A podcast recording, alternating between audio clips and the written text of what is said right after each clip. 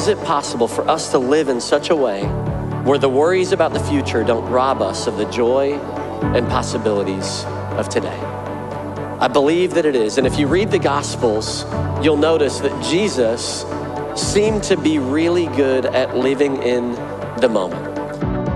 God Himself is with me. There are angels everywhere.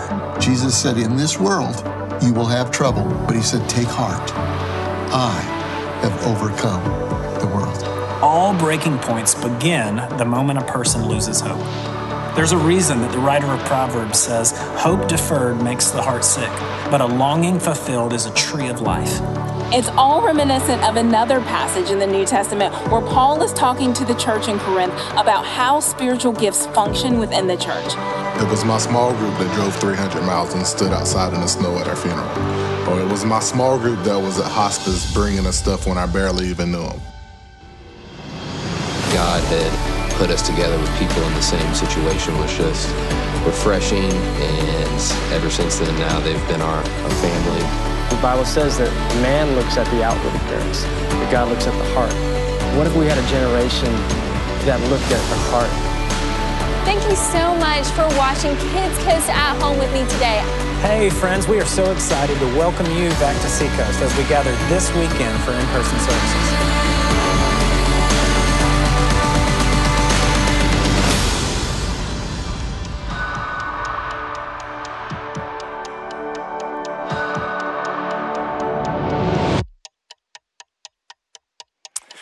Well, hey, friends, welcome to Seacoast. My name is Josh Walters. I'm one of the pastors here at the church. So glad that you are with us, whether you're joining us at home, online, at a venue here at the Mount Pleasant campus, at one of our offsite campuses, wherever you are, Mount Pleasant. Why don't you join me? Let's give them a hand. Let them know we're glad, wherever you are, that you're with us this weekend.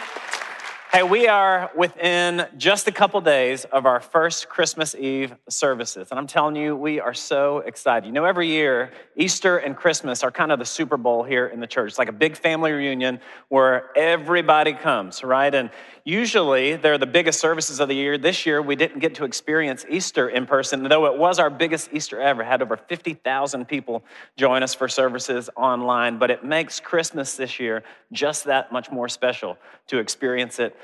together. We had a Christmas Eve service run through this past week, and we invited some of our seniors, some of those in the church that are more high risk, to come. And man, as, as we were walking in, there were folks here with tears running down their face just because they hadn't been in the house of God, hadn't experienced a, pers- a service in person since March. And so we know for so many of you, whether you're coming regularly or if you're planning to come on Christmas Eve and you haven't been back in a long time, we are working hard to not only ensure it's going to be a powerful uh, service where you encounter God, but that it's safe as well. And so to help us do that, I want to invite you to go to seacoast.org slash Christmas. Many of you have already done that, but across all of our campuses, you can do a couple different things there. One, you can RSVP for a service. We want to ensure that there's safe distance and all that for everyone, that you can come and feel safe and, and confident. So please RSVP for a service, but you can also sign up to serve there. Every year, my family does it. We'll sign up and greet at a door, and there'll be, you know, the kids all there with us, welcoming folks as they're coming in. And so if you've already signed up to serve, awesome. If you're questioning what it would look like, man, it is a great year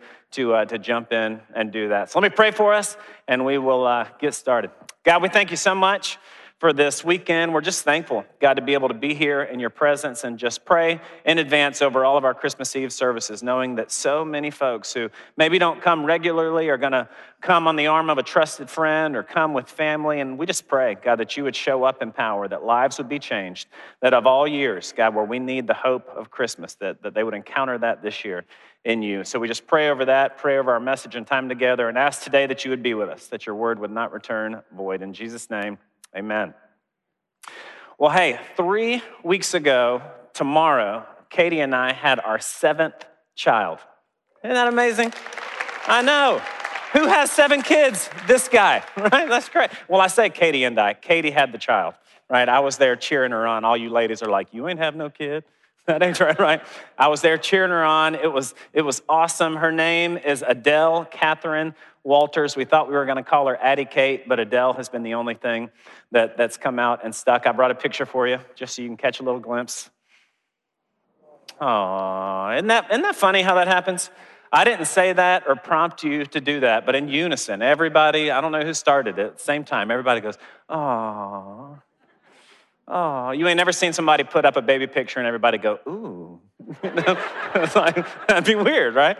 We had one of those. We had a baby that had a complicated delivery that came out bruised, and we were crying in the delivery room, like, oh my gosh, it's heaven, Jesus, amazing life and baby. You know, like we're beside ourselves. But we look back at the pictures, and what should have been an eye is like, ooh, you know, she was just really bruised. Looked like Katie had been with Papa Smurf. I don't know what happened but somebody wasn't honest, right? And so, no, anyway, she is precious and we are just loving it. I heard this comedian, Jim Gaffigan, he has six kids, and he says, uh, People ask me all the time, what's it like having six kids? And, and he says, It's like you're drowning and somebody throws you a baby. you that is exactly what it feels like right now. But uh, people, people seriously say, Man, how do y'all do it? Well, we do it with the tribe. There have been so many of you that have cooked us meals or kept the dogs for us or watched other kids to help lighten the load on the boat. And so, uh, but we're all home now and just excited and thankful. I'll tell you what's interesting about seven kids is that for Katie and I, it's always been the goal. When we met in college, I went home and told my roommate, very first time I met her, that I was going to marry that girl. And I wasn't even looking for a, for a girlfriend, much less a wife, but I just knew in my spirit. So on the second date, we put all the hard questions on the table. Both of us had grown up not knowing this with best, best friends that were one of seven. And so when I thought she was the one, I was like, well, let's just, you know, uh, how many children do you want to have? And before you answer, I'm going to count to three, and let's both just say our number, and we can know. And so I was like, one, two, three, and we both said seven. It was like, she's the one, you know, like, what woman wants to have most girls would have gotten up and been like, good luck with that, you know, like, enjoy your dinner, right? So we just knew she was the one. And as we grew older and our, our desires and dreams changed a bit, we thought we were going to be school teachers, and God had other plans for that. And as a result of that, our, our pursuits have changed, right? But I'm so thankful the pursuit of seven kids is one that, that God has kept on the table for us. But, but it makes me want to ask you, what is the last thing that you pursued?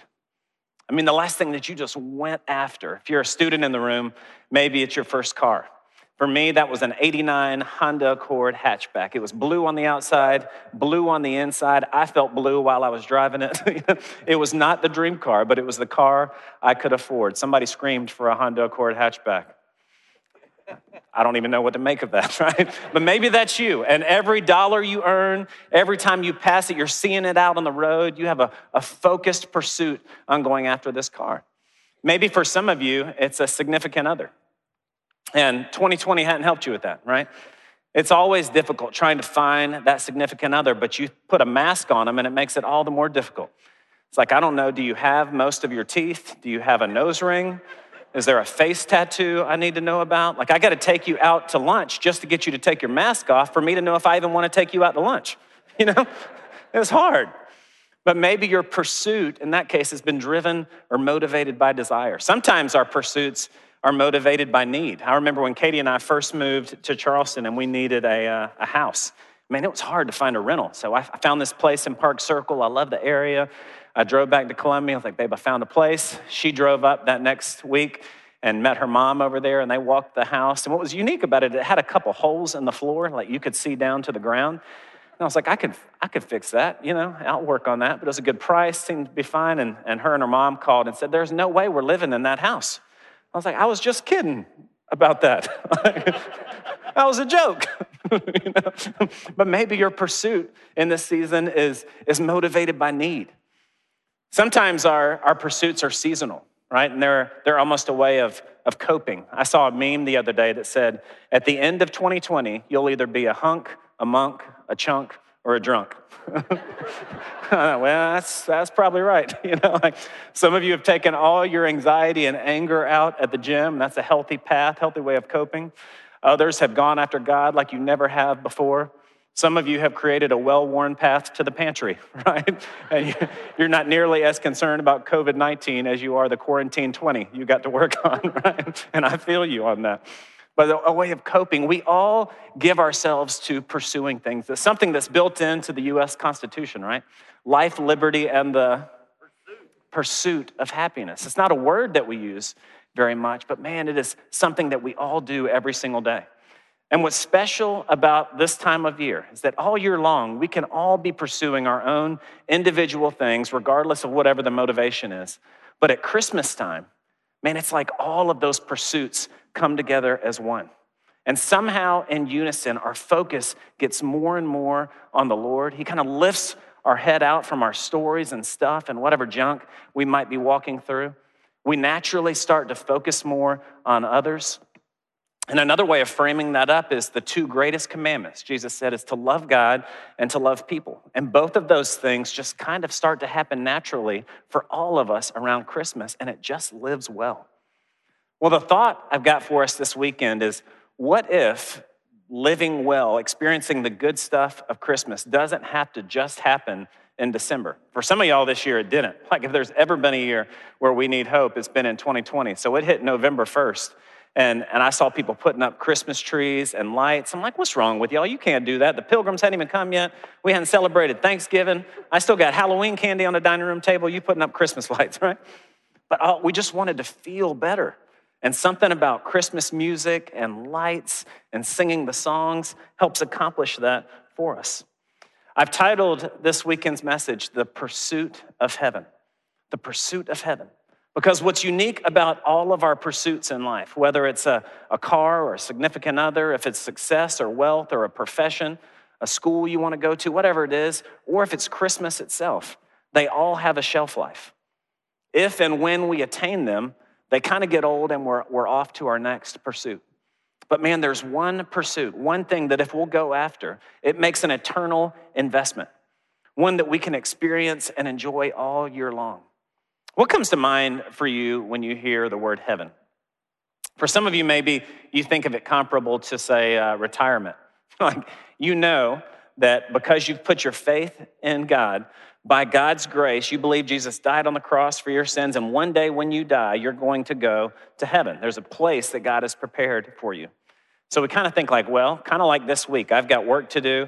Next week, I got work to do, but little by little, year by year, I'm saving money in hopes that one day I'll retire, right? It's easy for us to think about heaven that way. But 2 Corinthians 5:20 says this, "We therefore are Christ's ambassadors as though God were making his appeal through us." A foreign ambassador resides in a country that's not their own to carry, model, and establish the values of their homeland. Each of us who call ourselves Christ followers have been put here by God to usher in peace and love and hope to those around us, to live in such a way that people would catch a glimpse of heaven, that it would be something that they feel, not just this time of year when all of us seem to have a singular pursuit and focus, but all year long. And I'm not talking about Christmas trees in March or Christmas music in April. That would just be weird. So please don't do that, right? But I do think that we can go after something together as a family of God. That when people see, they say, man, I want that. So, practically speaking, what does the pursuit of heaven look like for us? I've got three different points and three passages for us. The first of which is this the pursuit of heaven, the pursuit of the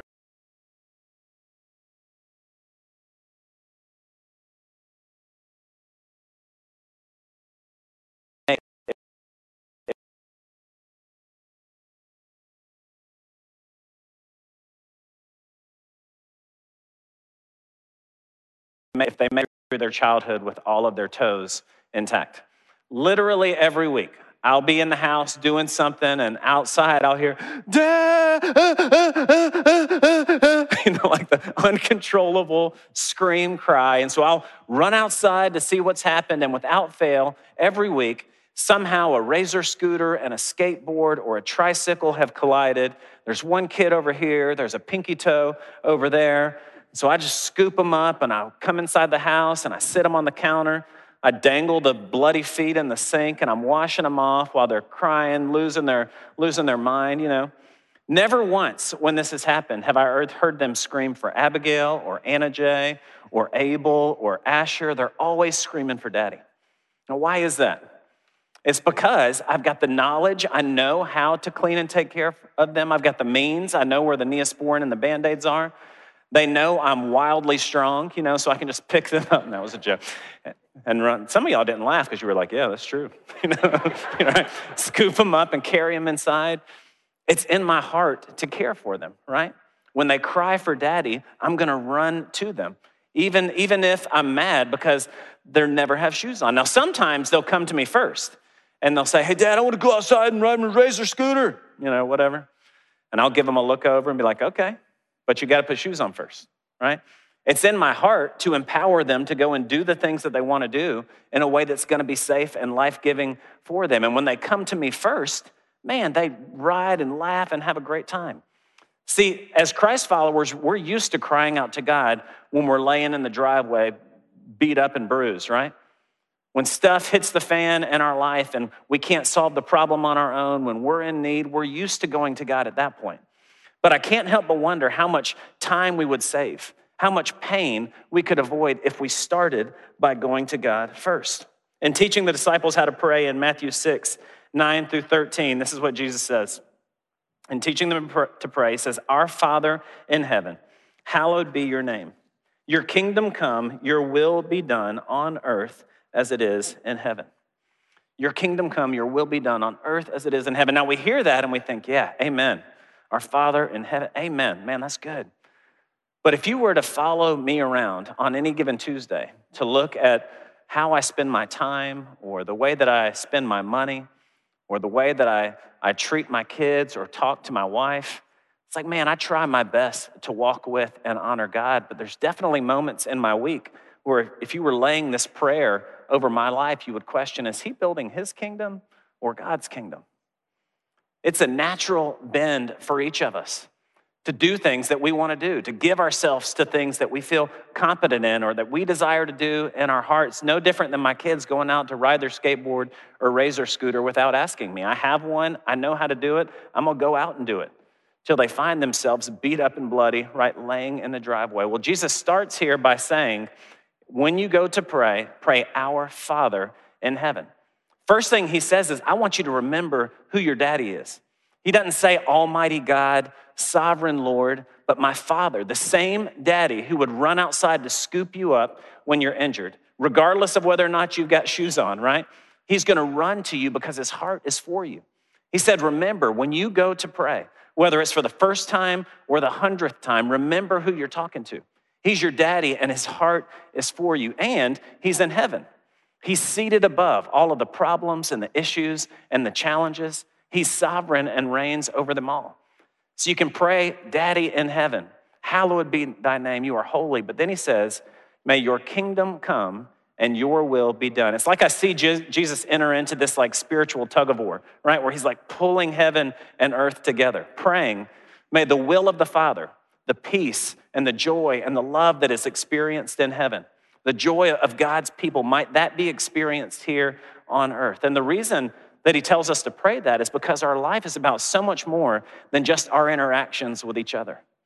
So much more than the house or the errands or the kids or our friends or our experiences. See, we engage in part of life that is seen, but there's a whole nother reality that we cannot be aware of. Ephesians 6:12 says it this way: For our struggle is not against flesh and blood but against the rulers, against the authorities, against the powers of this dark world, and against the spiritual forces of evil in heavenly realms. The reason that we start with prayer, the reason that we pray first, yes, you could get up each morning, make your breakfast, go to work, and go about the day and, do your thing, right? But by starting with prayer, man, we, we can engage in some eternal goodness. We can partner with God. He's positioned us here in this place and this time to be His ambassador. And my life is about so much more than just doing the things I want to do, but I can partner with Him in establishing His kingdom. And when we do that, when we start with prayer first, one of my favorite verses that speaks to what happens comes to, from Daniel chapter 10, verse 12. An angel appears to Daniel, and this is what he says Do not be afraid, Daniel, since the first day, everybody say first day since the first day that you set your mind to gain understanding and humble yourself before God, your words were heard, and I have come in response to them. So, whether you're brand new to prayer and it feels like your words are bouncing off the ceiling, or you've walked with God for a long time, from the first day you set your mind to gain understanding, from the first day you humble, yourself to pray first and go after God, the armies of heaven are dispatched on your behalf. Man, I've seen so much pain, as I know you have too this year. Loved ones, people in the hospital, unable to be around those that they love, and they're questioning, What can I do? Man, you can pray. I've seen marriages fall apart, things not working out at home, people questioning, What do I do? Man, you can pray. Sons and daughters that have grown up and left the house and are making decisions you're not happy with. What can I do? I can't control them anymore. Yes, but you can pray. Man, prayer is not some futile act of, of compliance that we're obligated to do because we call ourselves believers. It is the single greatest switch that you can flip to give you access to the power and presence of God. So if we're going to pursue heaven, man, we have got to start with prayer. Second thing is that the pursuit of heaven requires perseverance. It requires perseverance. When Katie was about 37 weeks pregnant, she was done, done. like she was ready to have the baby. And we, we had had a date in mind, and God had been sweet with dates this pregnancy. The day that we found out we were having a baby girl, Katie went to call to schedule the appointment. And uh, she just knew. She was like, Watch, I bet their first available date is going to be your dad's birthday. And so it was just a sweet day to give some exciting news to my mom. And so we thought, I bet the baby's going to be born on Nana's birthday that passed away a couple years ago. God's just going to redeem some, some dates here. And that was the day after Thanksgiving. So we had been kind of praying into and just thought it was going to be that date. And as it got closer, we realized, like, it ain't going to be that date, right? And so Katie's thinking, like, should I go jump on a neighbor's trampoline? Like, should I drink some castor oil? Because I'm done, you know? And there was this one morning in particular that I woke up, and usually in the morning she would feel good because she'd been off her feet, had slept well, and she wakes up in the morning and I, she rolled over. I was like, How you feeling? And as soon as I asked the question, tears just rolled down her cheek.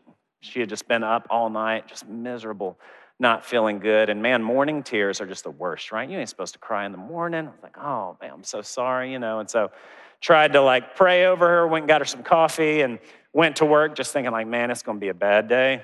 We had morning tears. This ain't gonna be good. Well, Katie calls me a little while later. You know when somebody calls you and something's changed and you can just you hear it in their voice? Well, that was the call. And their life and joy was in her voice. And I was like, okay, this is good. And she was like, hey, I spent some time with the Lord and, and I got a word and man, I'm, I'm feeling a lot better. And I was like, all right, well, what, what was it? And she said, God told me to stay on the donkey. I was like, okay. you know, what does that mean? You know, and she'd been reading the, the Christmas story, and like God said, man, the only thing worse than having a baby in a manger is having a baby on the side of the road. Like, trust me with the timing and stay on the donkey. And for some of you today, you might be in a hard season at work, you might be in a hard season of marriage, and this is God's word for you today.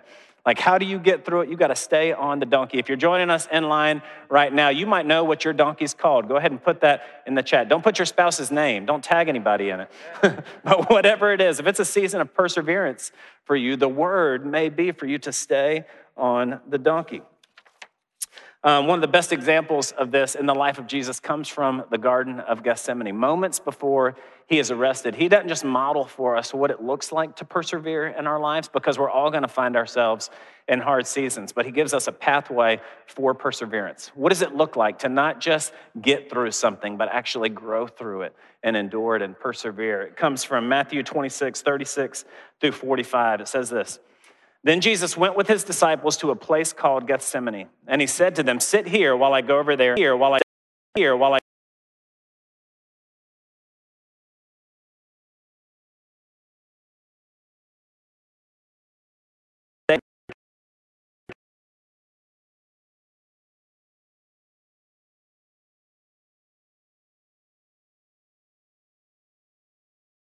keep with me. Going a little further, he fell with his face to the ground and prayed, My Father, if it is possible, may this cup be taken from me. Yet not as I will, but as you will. Then he returned to his disciples and found them sleeping. Couldn't you men keep watch with me for one hour? He asked Peter. Watch and pray so that you will not fall into temptation. The spirit is willing, but the flesh is weak. He went away a second time and prayed, My Father, if it is not possible for this cup to be taken away unless I drink it, may your will be done. Then he came back and he found them sleeping because their eyes were heavy. So he left them and went away once more and prayed a third time, saying the same thing. Then he returned to his disciples and said to them, Are you still sleeping and resting? Look, the hour has come, and the Son of Man is to be delivered into the hands of sinners. So, practically speaking, what does it look like for us to persevere. If the pursuit of heaven is going to require us to do some hard things, Jesus gives us a, a how to, a master class here on what it looks like to persevere. And the first thing that he does is use words to describe his feelings. We've got to use words to describe our feelings. When we're in a hard place, if we're going to get through it, we've got to be able to speak to where we are right now. For Jesus, he said, My soul is overwhelmed with sorrow to the point of death. Now, if I was to grab a cup of coffee here in the breezeway and ask any woman that's here, How are you feeling? you would have 57 different feeling words.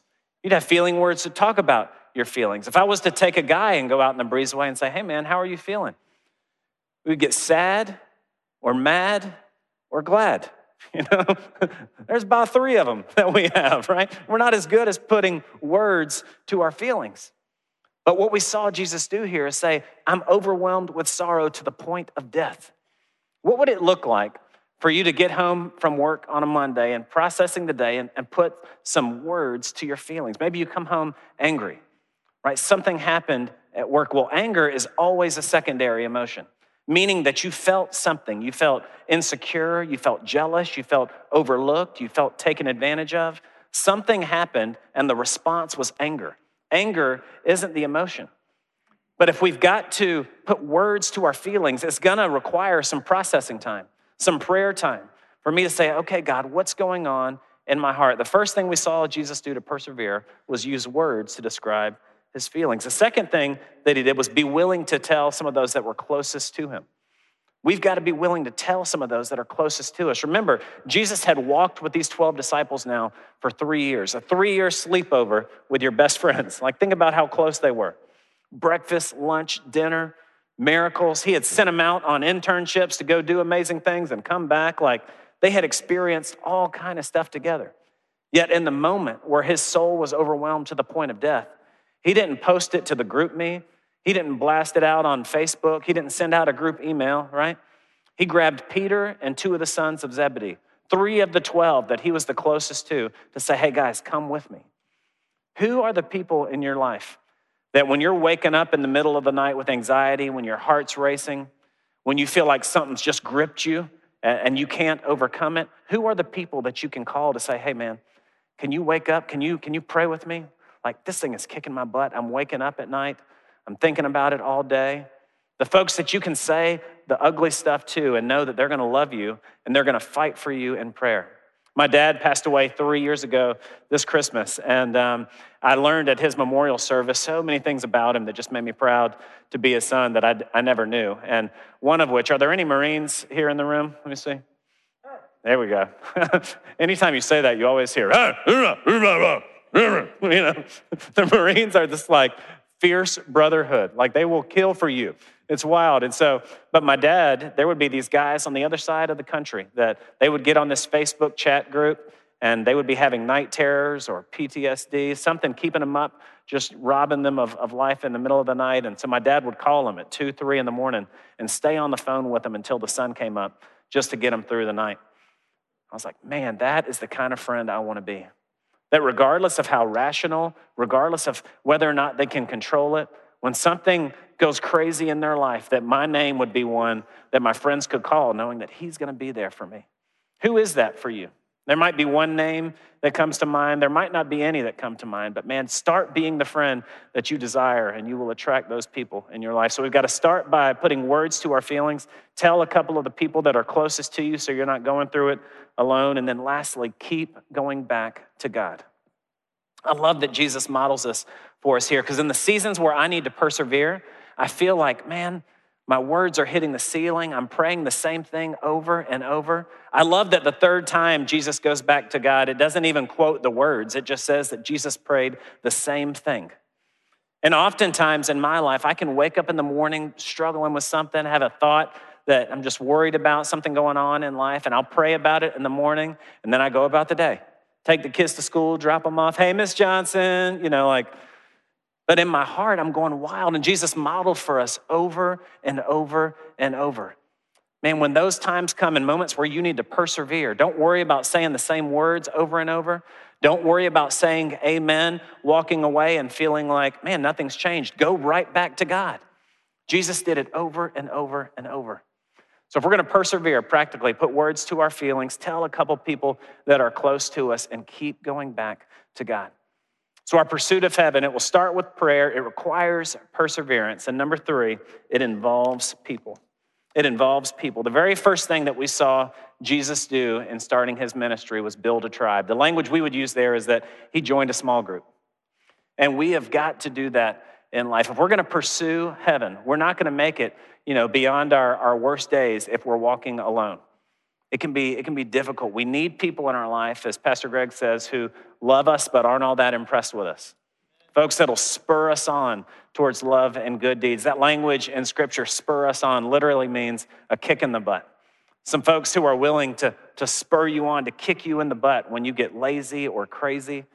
When you post something on Facebook, they could call you and be like, hey man, I was just checking on you. I just saw your Facebook post.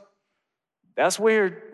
You know, your employer is going to see that. Don't forget, you know, like folks that are just going to call you on your stuff. One of my favorite examples that kind of gives contrast to experiencing life and community versus doing it solo comes from Mark 10, 17 through 22. It's a story about a rich uh, young man. This is what it says As Jesus started on his way, a man ran up to him and fell on his knees before him. Good teacher, he asked, What must I do to inherit eternal life? Why do you call me good? Jesus answered, No one is good except God alone. You know the commandments you shall not murder, you shall not commit adultery, you shall not steal, shall not give false testimony, you shall not defraud, honor your father and mother. Teacher, he declared, I've done all these since I was a boy. Jesus looked at him and loved him. One thing you lack, he said, go sell everything you have, give to the poor, and you will have treasure in heaven. Then come follow me. At this, the man's face fell, and he went away sad because he had great wealth. Now, I want you to imagine in hearing that story that you were sitting up on a hill 30 yards away watching it all unfold. You see Jesus and the 12 disciples, and you know some of them. That one used to be a doctor, that one used to be a tax collector, that one used to be a fisherman. And those guys left everything to follow Jesus. And for the last three years, they go from town to town, village to village. And you're used to seeing people run up to him the hungry, the hurting, the sick. And every time they come to Jesus and fall on their knees before him, some of them have left dancing. They, they leave crying tears of joy, celebrating, but this time was different. This guy walks up by himself and falls on his knees, and you see this interaction happening. And a couple minutes later, the guy gets up and walks away sad. Well, what was unique to their conversation is that as he's leaving, Jesus starts talking about how difficult it is for the rich to enter the kingdom of heaven. And this guy that had, that had run up had an impressive resume. He had honored his father and mother. He hadn't stolen, you know, on and on and on. Things I can't, I couldn't say all of the things that this guy said he had accomplished. But what was interesting is that Jesus didn't mention the first through the third commandment. Things about God being first, because in this guy's life, as much as he had desired and attempted to do these religious things that would honor God, his possessions had taken the first seat in his life. And I can't help but wonder what would have happened if he would have run up with a band of brothers, if he would have run up with a couple guys to have this conversation with Jesus.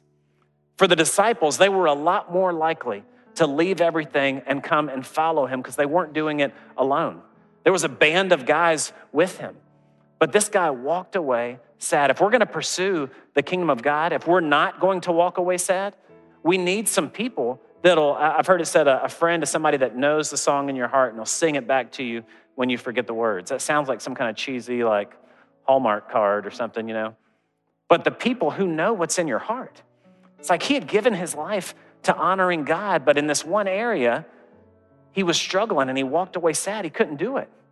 We need friends that'll grab you by the shirt and say, Come on, man, I'll go after this with you. You don't care about that stuff. You've been going after God your whole life. Like, don't let this be the thing that makes you walk away. And, friends, that is possibly one of the most beautiful, unappreciated, or uncelebrated things about the family of God. You might be here today, you might have grown up without a mom or a dad. There is a mom and a dad for you here in the house of God.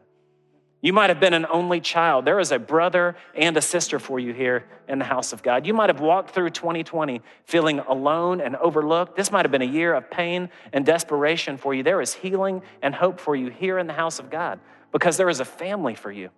Folks that keep an eye on you, that are going to call you back to the life God's called you to. But you have to make the choice to involve people in your life. The pursuit of heaven, it starts with prayer. It requires perseverance and it involves people. You're much more likely to go after God, not just today, not just this week, but for your lifetime, to help establish his kingdom here on earth if you involve people.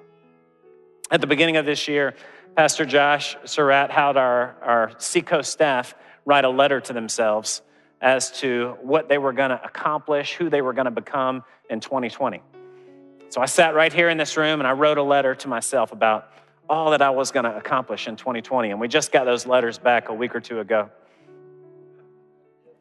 And it looked like a joke, right?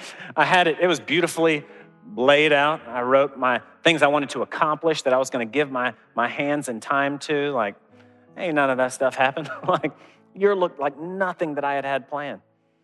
Now, some of the pursuits about who I wanted to become, how I was going to go after God, man, some of that stuff came about. It didn't happen in near the way that I thought it would, you know, but God brought about a work in my heart and life. And see what's unique for you as you look back on 2020 and as we head into this year. What if the greatest pursuit for you isn't something that happens in the gym? It's not something that, that happens at the office? Because as much as we like to think we know what tomorrow holds or what next week holds, you don't know. But what if our pursuit of heaven, our investing in something that's eternal, not only ensured that we experience the abundant life that Christ came to offer, but ensured we lived lives in such a way that when people saw the way that we lived, saw the way we used our time, spent our money, talked to the people around us, that they could catch a glimpse of heaven and say, Man, I want some of that. Church, that's what's available to us this year. You know, when, when the clock turns at the end of 2020 and it becomes 2021, you're still going to be there in it, right? A lot of the same problems and a lot of the same stuff, but we can decide today what we're going to pursue and have some solid ground, some truth that we can stand on to control the outcome. Let's pray. God, we thank you so much for your word and uh, for your example. And God, I just pray into, into this year. One, I repent of times that I have built my own kingdom.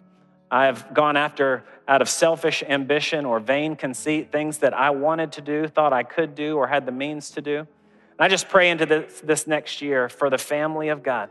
God, that we would start with prayer, that we would seek you first, that we would be a people who persevere and do hard things, and that we would be intentional about involving others, that we would not walk through life alone, but that we would leverage the wisdom, the love of the family of God to become the people that you've called us to. God, help us to pursue heaven. Help us to establish your kingdom in the year to come. In Jesus' name, amen.